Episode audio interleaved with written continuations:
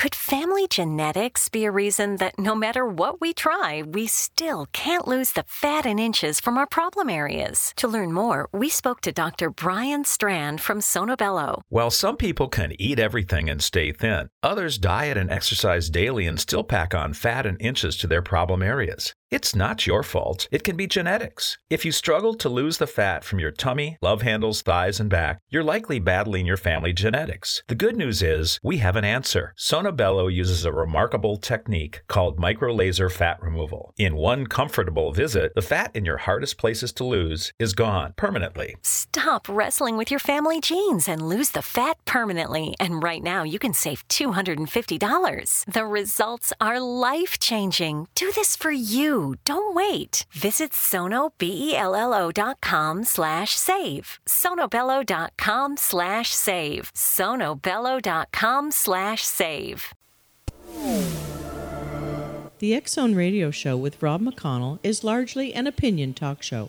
All opinions, comments, or statements of fact expressed by Rob McConnell's guests are strictly their own and are not to be construed as those of the X Zone Radio Show or endorsed in any manner by Rob McConnell, Relmar McConnell Media Company, the X Zone Broadcast Network, its affiliated networks, stations, employees, or advertisers.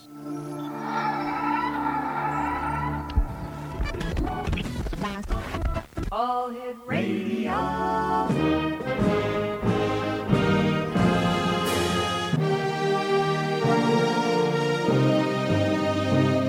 Welcome to the X Zone, a place where fact is fiction and fiction is reality.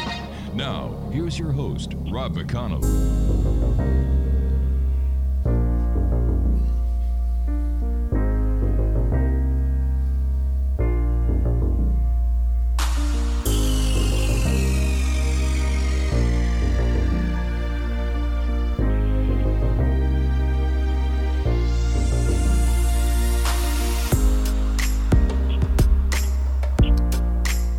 Good evening, one and all, and welcome back to the Zone. I am Rob McConnell, and for the next four hours, I'm your host and your guide as together we cross the time space continuum to this place that I call the Zone.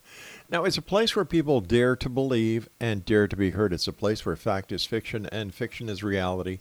And the Zone comes to you Monday through Friday from 10 p.m. Eastern until 2 a.m. Eastern, right here on the Zone Broadcast Network, Talkstar Radio Network, Mutual Broadcast Network, and on Simul TV. If you'd like to uh, check out the broadcast schedule of the X Zone Broadcast Network, visit www.xzbn.net.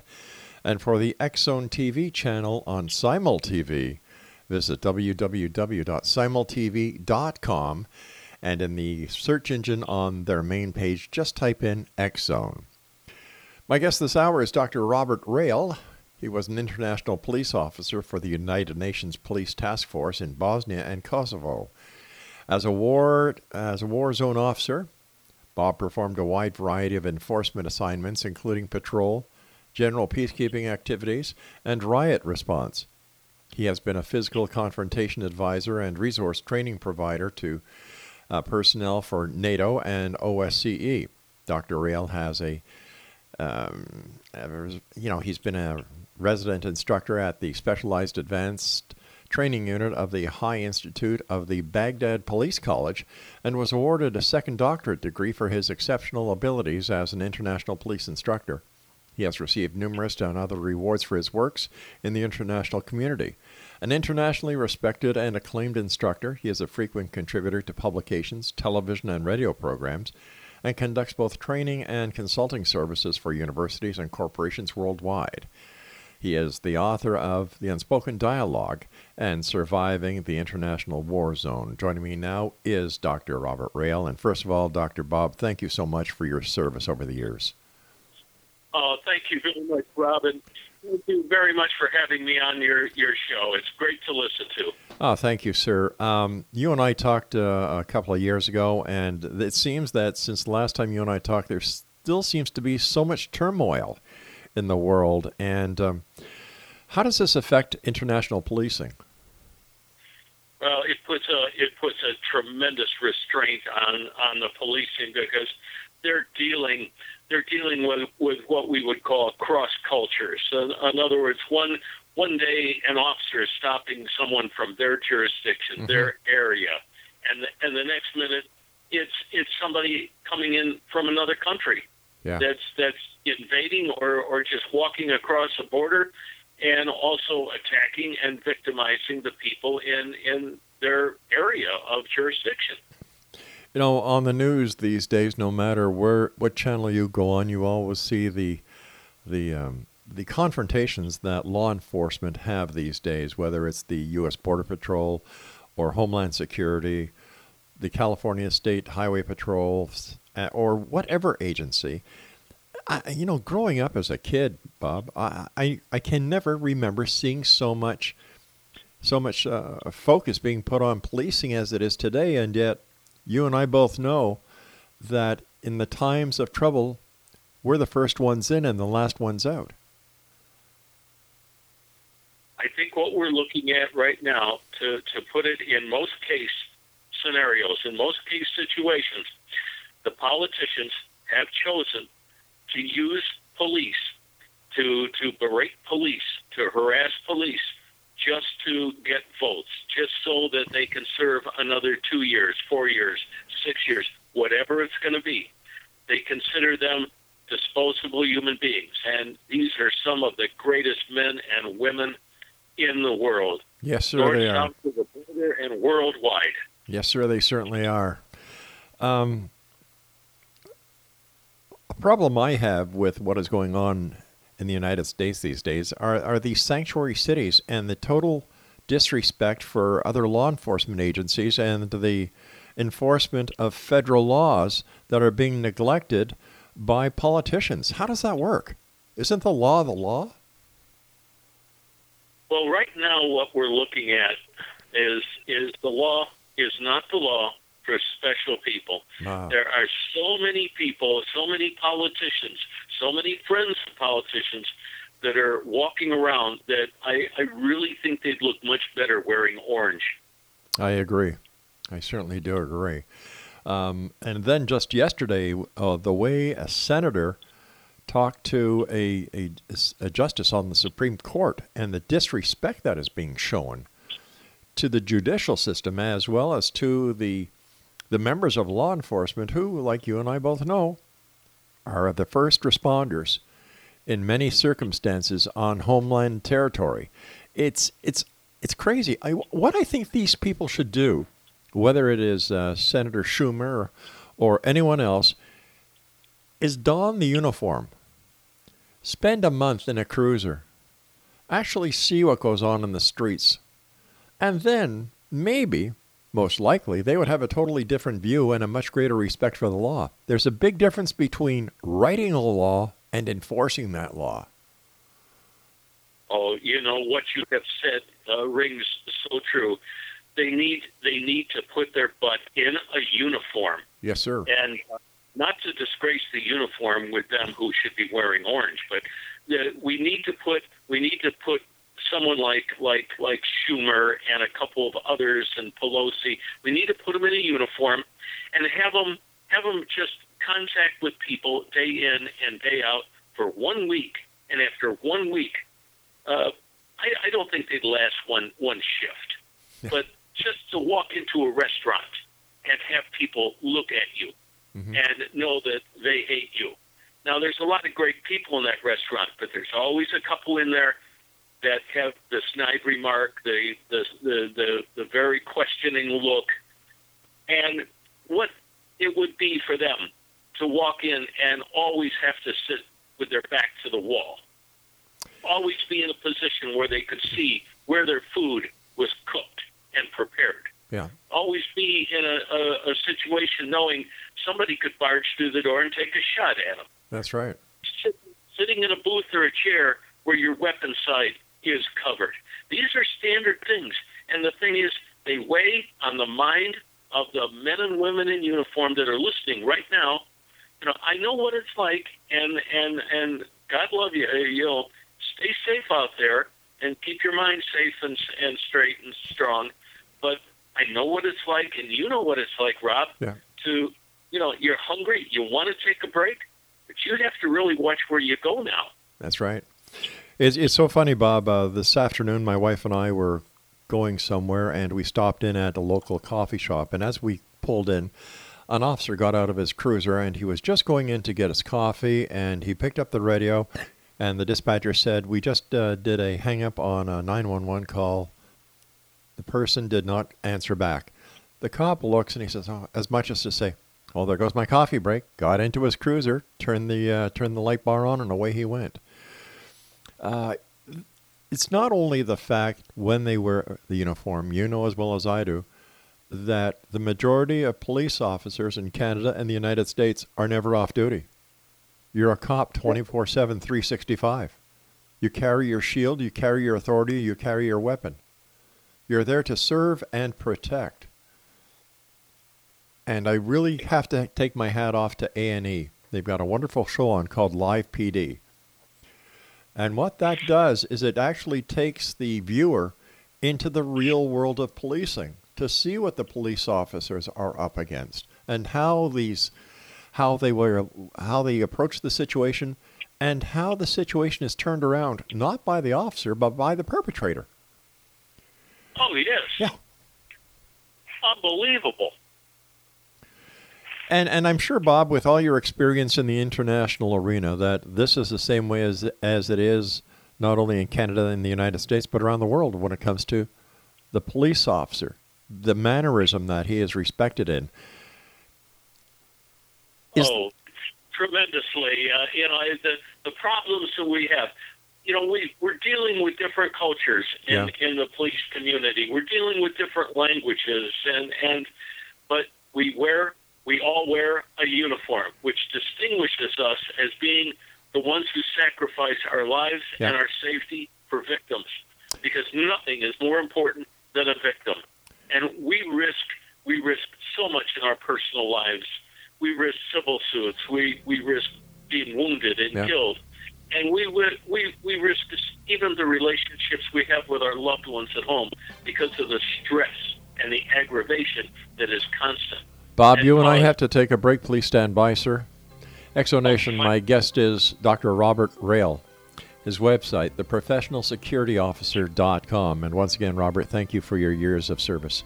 We'll be back on the other side of this break as we continue here in the Zone from our broadcast center and studios in Niagara, Ontario, Canada.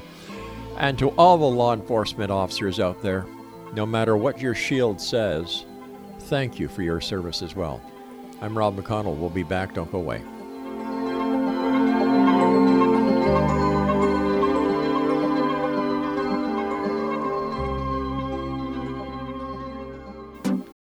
We all have that friend who wakes up early to go get everyone McDonald's breakfast, while the rest of us sleep in. This is your sign to thank them. And if you're that friend, this is us saying thank you.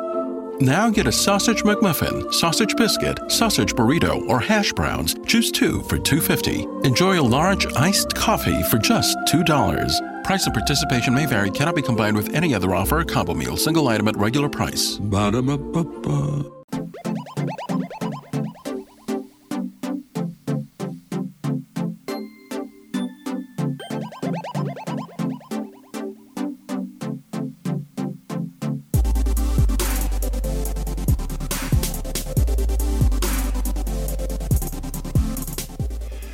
Welcome back, everyone. Uh, Dr. Robert Rail is our special guest. His website is theprofessionalsecurityofficer.com. Um, Bob, in today's world, uh, what are some of the signs of an impending attack that could help our listeners not only uh, avoid being part of the attack, but contact law enforcement and say, hey, this isn't right? Well, there's a couple of different areas, but if you walk into a room mm-hmm. and there's several people milling about the room, but there's one person who's avoiding eye contact, eye contact with you, but they're looking through the side of their eye. They don't turn their head. Most people, when they when they see you, they turn their head and they look at you. Exactly. That's very that's very open. Mm-hmm. But you have to really beware of the person who sits and looks at you through the side of their eye, and they don't turn their head. They don't position their head. This is this is a person who is trying to deceive. This is deception, and this is the first trigger. It's the first one. Another another trigger that you should really look for is watch the hands. Where are the hands going? People subconsciously, without even realizing it, if they've got a weapon on them, they will be touching the area where they have a weapon. And watch how the person drinks a glass of water off of a table, or watch how a person opens the door. Which hand do they use? The hand that they use is the same hand that's got to be within reach of a weapon, be it a knife, which more attacks are with knives than with guns. Mm-hmm. Watch out for that, that, that knife. It's, it's horrendous what it can do. So watch out for that body. Watch out for their, their, their hand. Once, once you know which hand they're using, then watch where that hand could reach.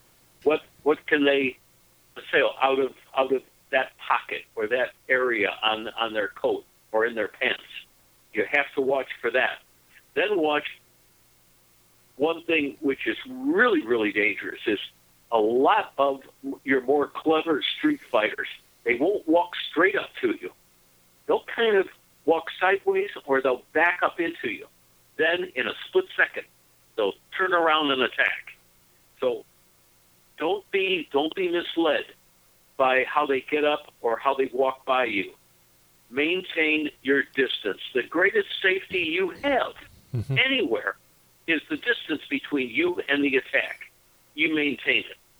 If you see a displayed weapon and your distance is compromised, then you have to make that decision. Can I get out of this? Can I de escalate? Can I move back?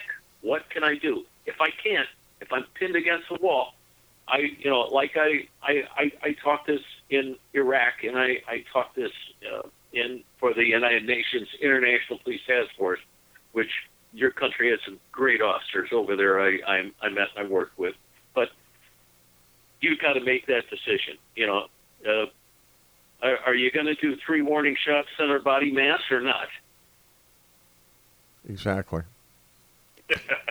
you know, it's it's. Uh, oh, I I, I, I don't it- think it- many of the listeners got that last part.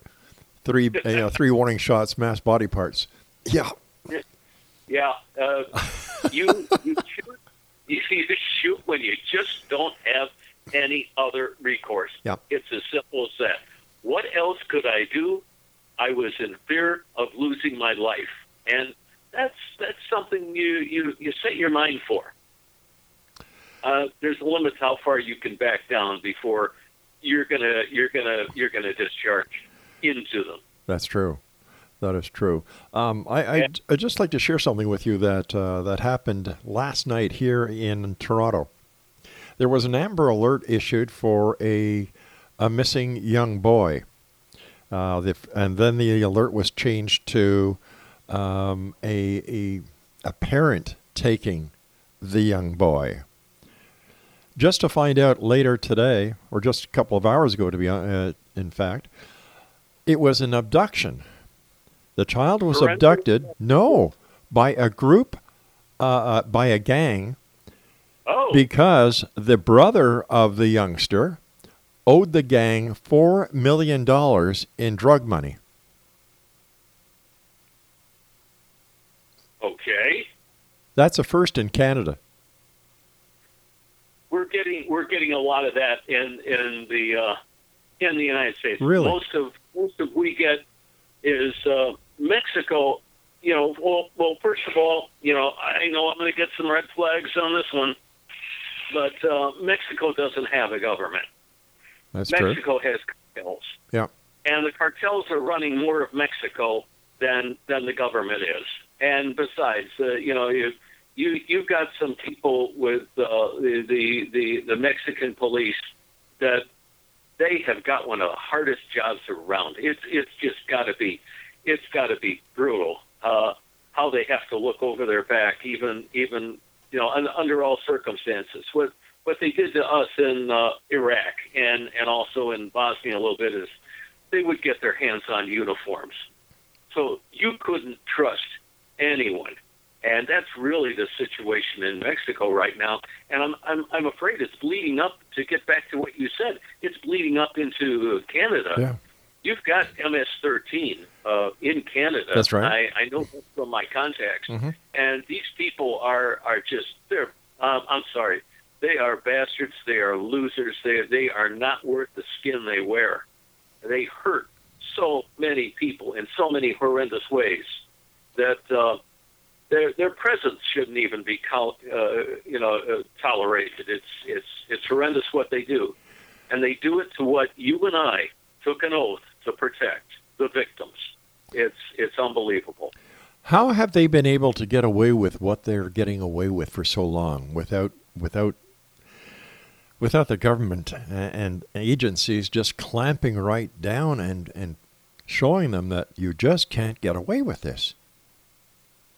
Quite simply, we have politicians that are more interested in being elected and then reelected. But see, once once they're elected, their their their number one job is getting reelected, and mm-hmm. they figure the more friends that they have that can vote or illegally vote or or give them favors or take care of them, they will they will look the other way when some of the most horrible crimes in the world are committed against the victims in, in Canada and the U.S.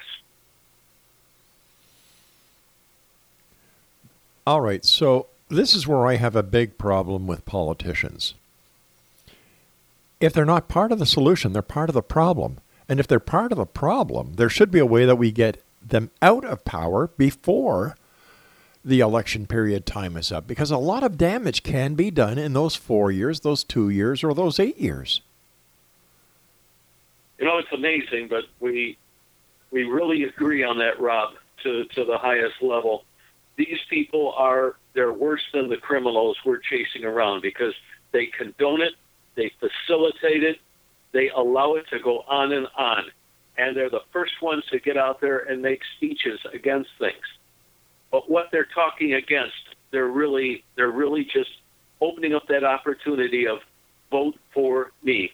So we have more suffering and more victims on the street, like that gang taking that that child Yeah. and kidnapping him as extortion. Now, uh, I I tell my friends, I say, you know, you don't go to Mexico. It's one of the world capitals for kidnapping, and one of the things you do is is right away stop stop a lingering squad in the street if you had someone kidnapped and go, okay, how much is it going to be? How much do I have to pay? Because they'll know mm-hmm. right away. They'll know who. They'll know where. And if they're a good officer, which a lot of them are, Yeah. a lot of them are, their hands are going to be tied as much as they had a pair of cuffs on. Let me ask you this, my friend. Up here in the Great White North, we do things differently. I'll be the first to admit that. But when something is against the law, for example, uh, prior to the legalization of marijuana, whether you were in a province or whether you were anywhere in Canada, the possession was illegal.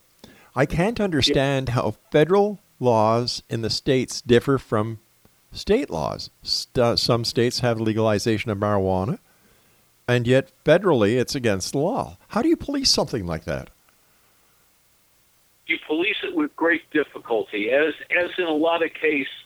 you know, some kid can be can be playing around with some marijuana, which is actually long term devastatingly uh, bad for mental health, and and they can they can they can flaunt it at a state level, but if they run across anything like in a federal building or a federal facility, it can it can go into that one step up if the federal government decides it's got the spare time to actually go after them.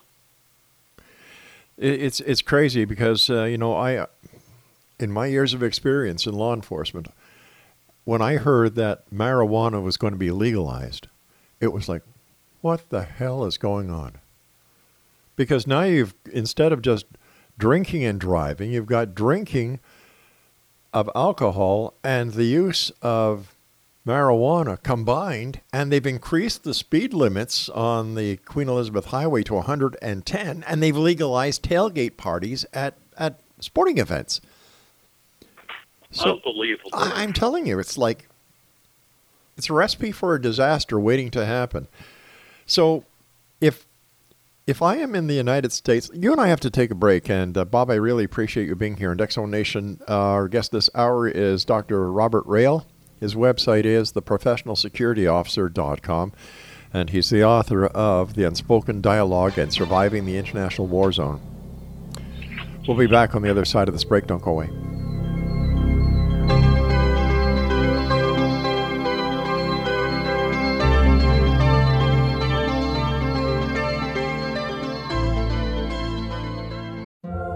Have that friend who wakes up early to go get everyone McDonald's breakfast, while the rest of us sleep in. This is your sign to thank them. And if you're that friend, this is us saying thank you. Now get a sausage McMuffin, sausage biscuit, sausage burrito, or hash browns. Choose two for $2.50. Enjoy a large iced coffee for just $2. Price and participation may vary, cannot be combined with any other offer or combo meal, single item at regular price. Ba-da-ba-ba-ba.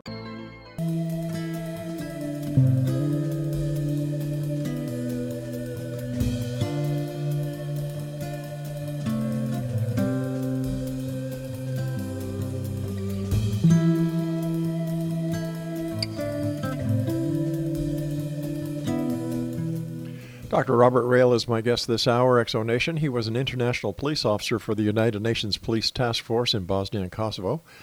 As a war zone officer, he uh, performed a number of duties in law enforcement and assignments, including patrol, general peacekeeping activities, and riot response. He's the author of two great books The Unspoken Dialogue and Surviving the International War Zone. The website is theprofessionalsecurityofficer.com.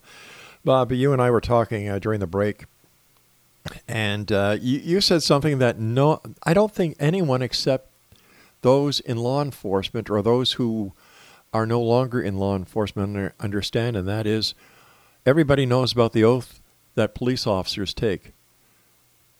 They never take an unoath. No, it never seems. You know, where you and I, you and I, we we take we take an oath, and we're so proud that first day, and Yeah. and it carries through a career where we've got we've got a we've got a great righteous pride in in what we do for other people, but but we never take an unoath. It's always with us. It's always in our mind. It's always in our heart. It's always always thinking about the victims and always thinking about our our, our brothers and sisters in uniform.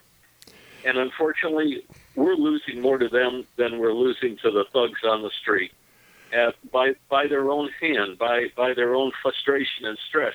And a lot of this stress, I would say, the majority of the stress is caused by politicians. It's it's caused by by. I I I'd like to phrase it this way, if I may, Rob.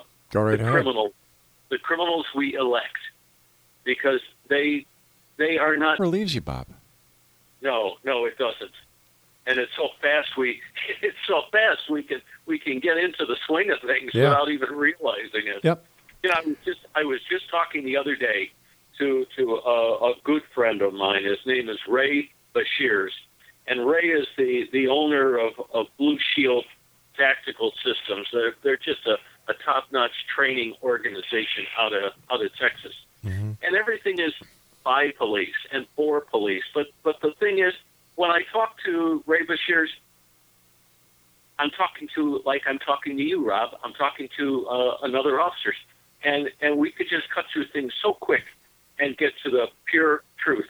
Whether it's a, a, a program that Blue Shield Tactical Systems is doing, or whether it's another program. There's a lot of good programs and training organizations out there, but but everything that we do, everything that we focus on, we want to make it so we can do it better Yes. for the victims that we run into. And when you talk about driving by a by a, a, a stop squad or an accident scene with, with your wife with a with a medical background and you've got the enforcement background, that is that is just who she is and who you are, and it will be that way for your whole life. And thank you.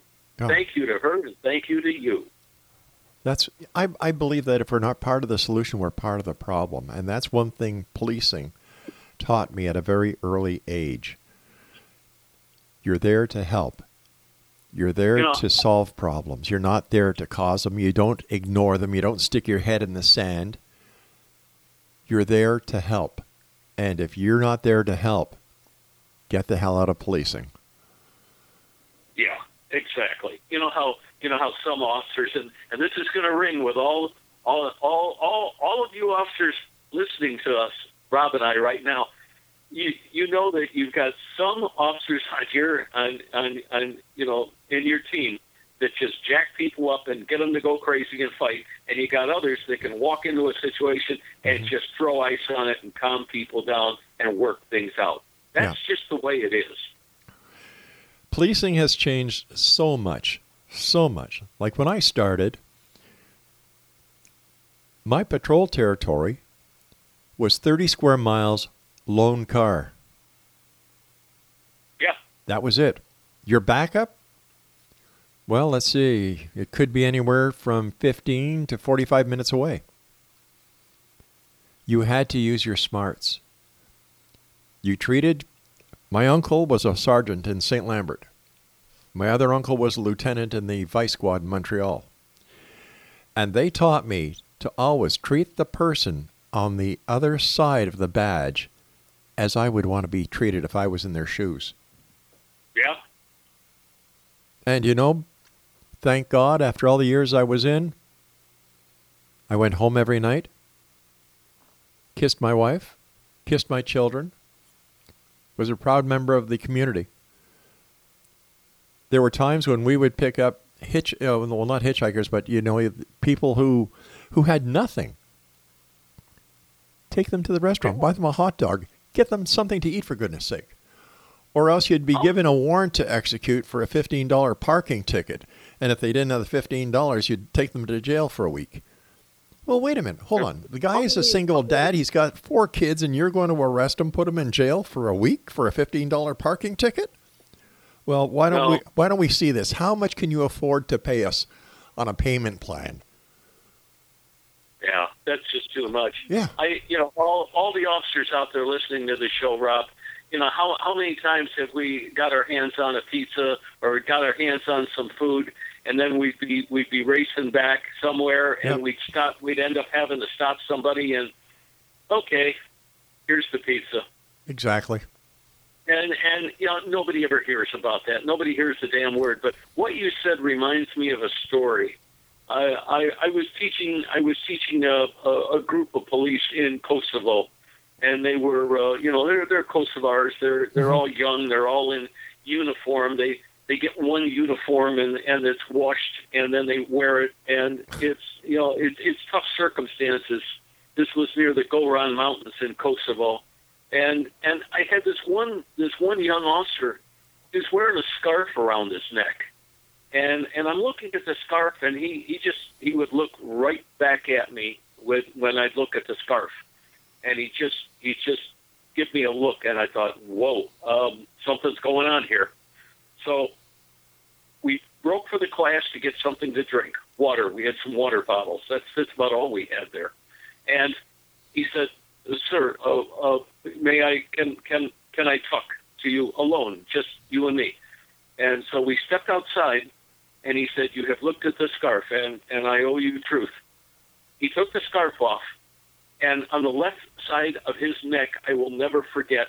It looked like something out of a horror movie. It looked like a Frankenstein stitching on the whole oh, left my side of his neck. He said, "I need to tell you. You you need to know so you can tell others." When I was little boy in village, armor patrol went through. I got close, too close, throwing rocks.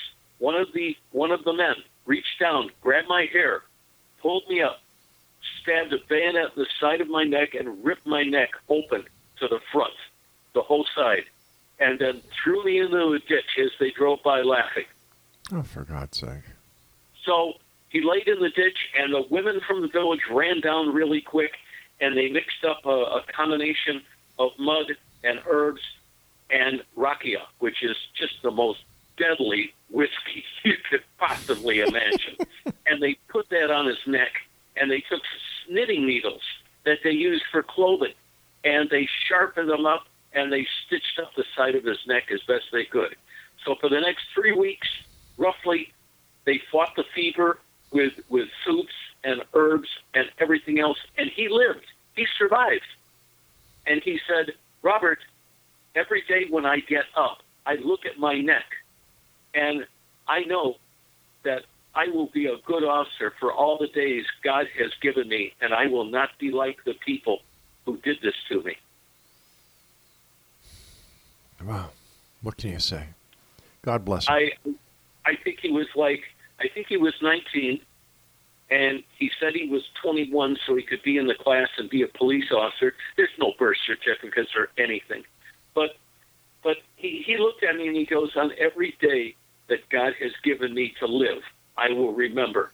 I will remember, and I will be fair to all people.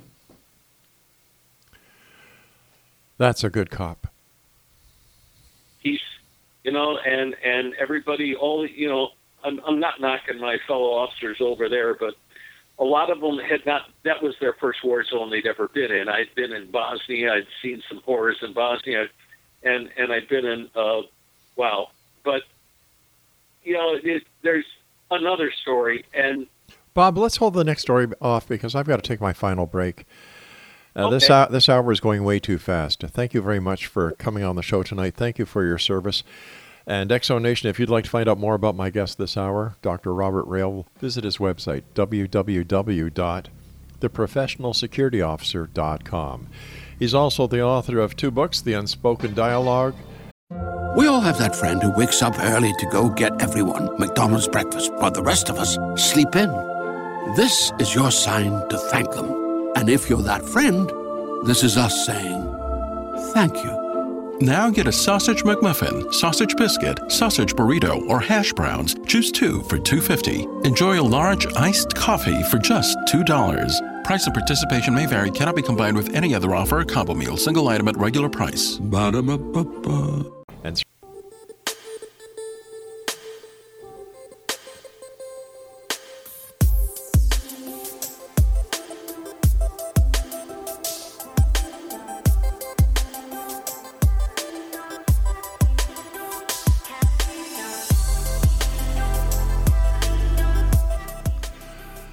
Robert Rail is my special guest this hour, Exo Nation, a, uh, a former international police officer for the United Nations Police Task Force in Bosnia and Kosovo.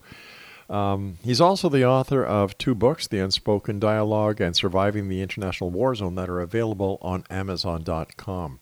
For more information about Robert, uh, www.theprofessionalsecurityofficer.com. Before we went to the commercial break, you were going to tell us another story, and I asked you to hold on because I wanted I didn't want to interrupt you. So could you please tell us?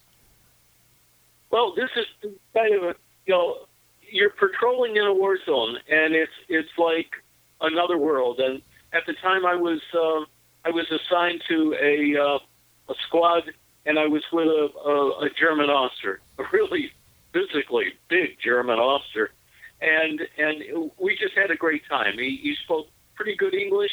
And my German, ah, nicht sehr good. It was it wasn't that good. but we're driving around, and the area we were driving around was we were assigned in the Glogovac area, and it was just medieval. I mean, medieval. The houses, the people, the look on their face, everything was really brutal.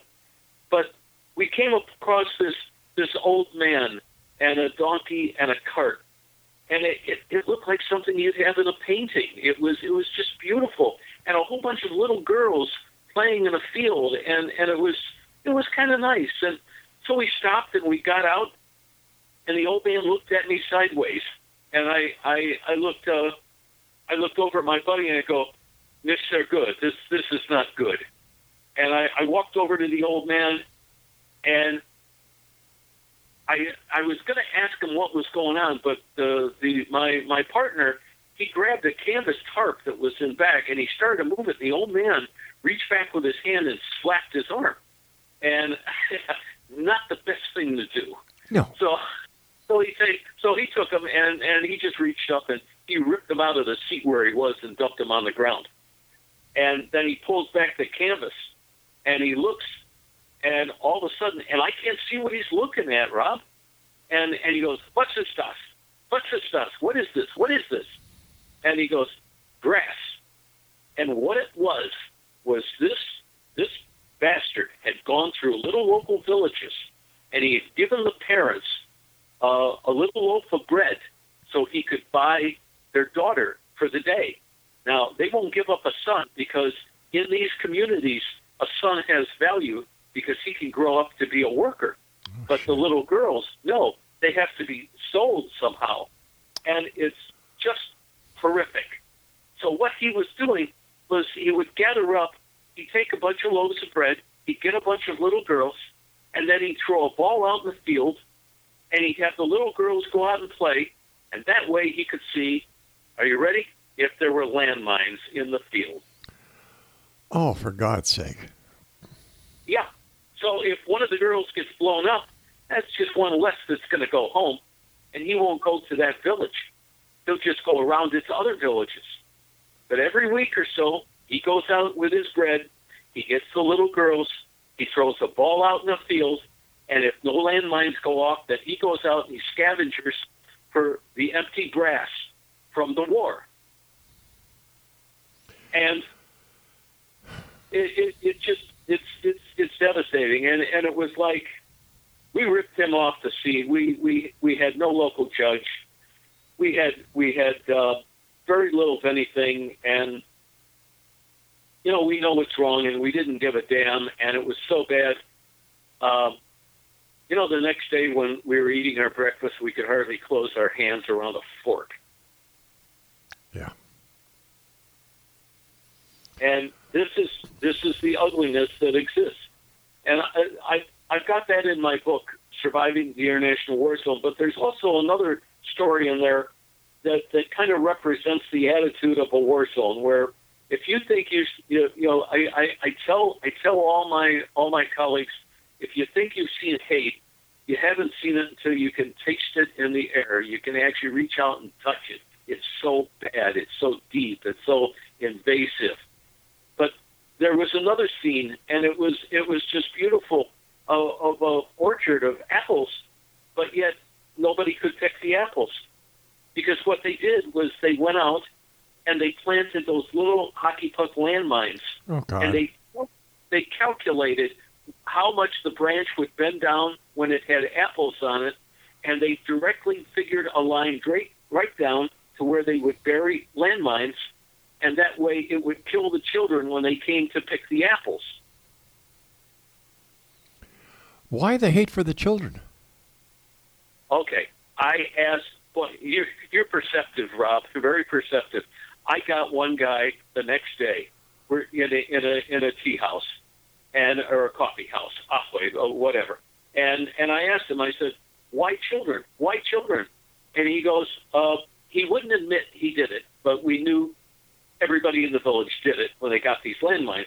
And he mm-hmm. said, "The more children we kill, the more no." He said, "The more children that are killed, they will not grow up to fight and kill our children." Well, that's sick. It's a level of hate. It's a level of inhumanity. It's absolutely beyond barbaric. And you know, it's it's when you put people in a category, you're putting them in a box. And after a while, the box isn't big enough. So you put them in a boxcar, and then you take them off, and then you take them to you take them to an area where they're gassed and they're burned, and it's a horror. It's it's something we have to remember.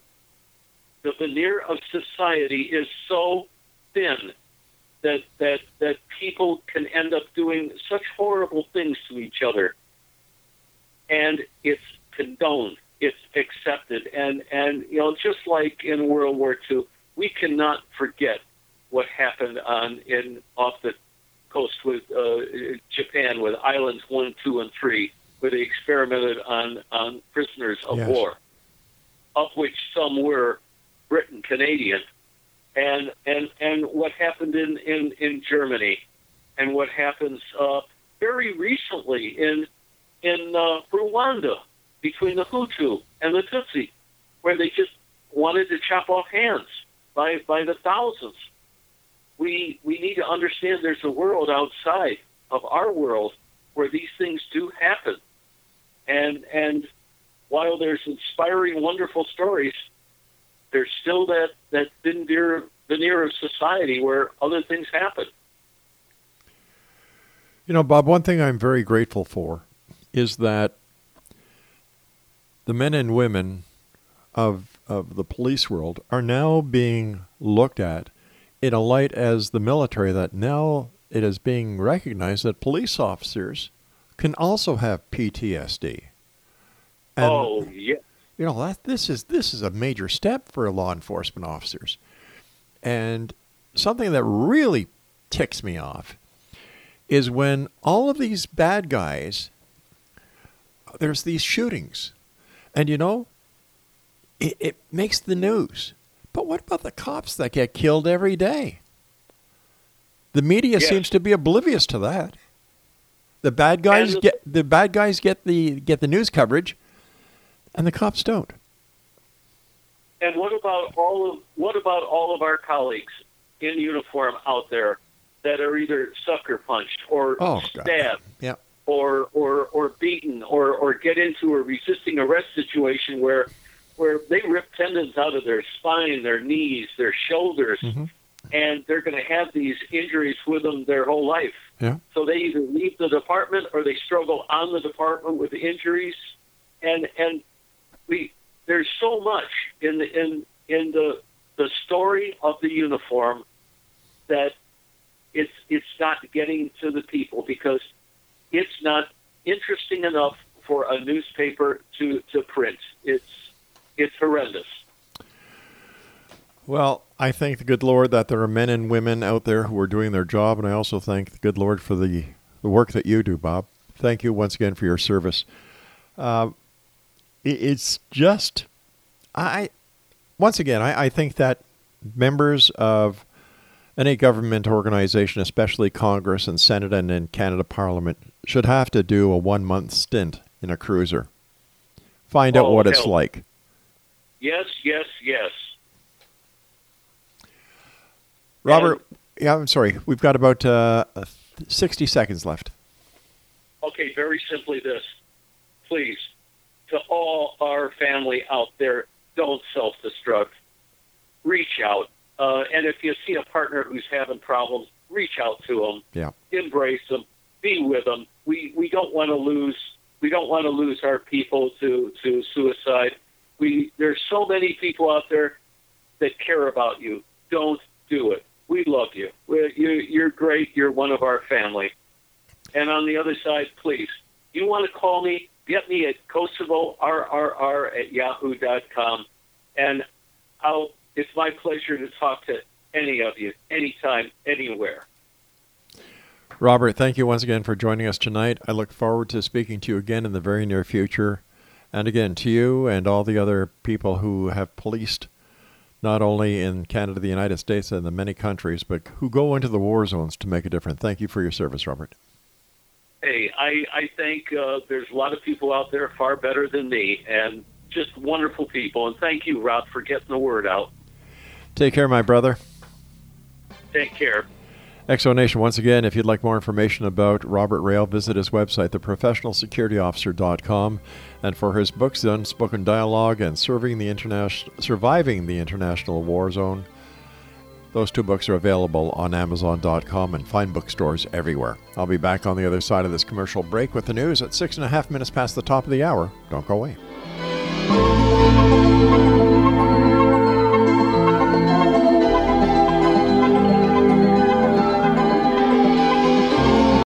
We all have that friend who wakes up early to go get everyone McDonald's breakfast while the rest of us sleep in. This is your sign to thank them. And if you're that friend, this is us saying thank you. Now get a sausage McMuffin, sausage biscuit, sausage burrito, or hash browns. Choose two for two fifty. Enjoy a large iced coffee for just $2. Price and participation may vary, cannot be combined with any other offer or combo meal, single item at regular price. Ba-da-ba-ba-ba.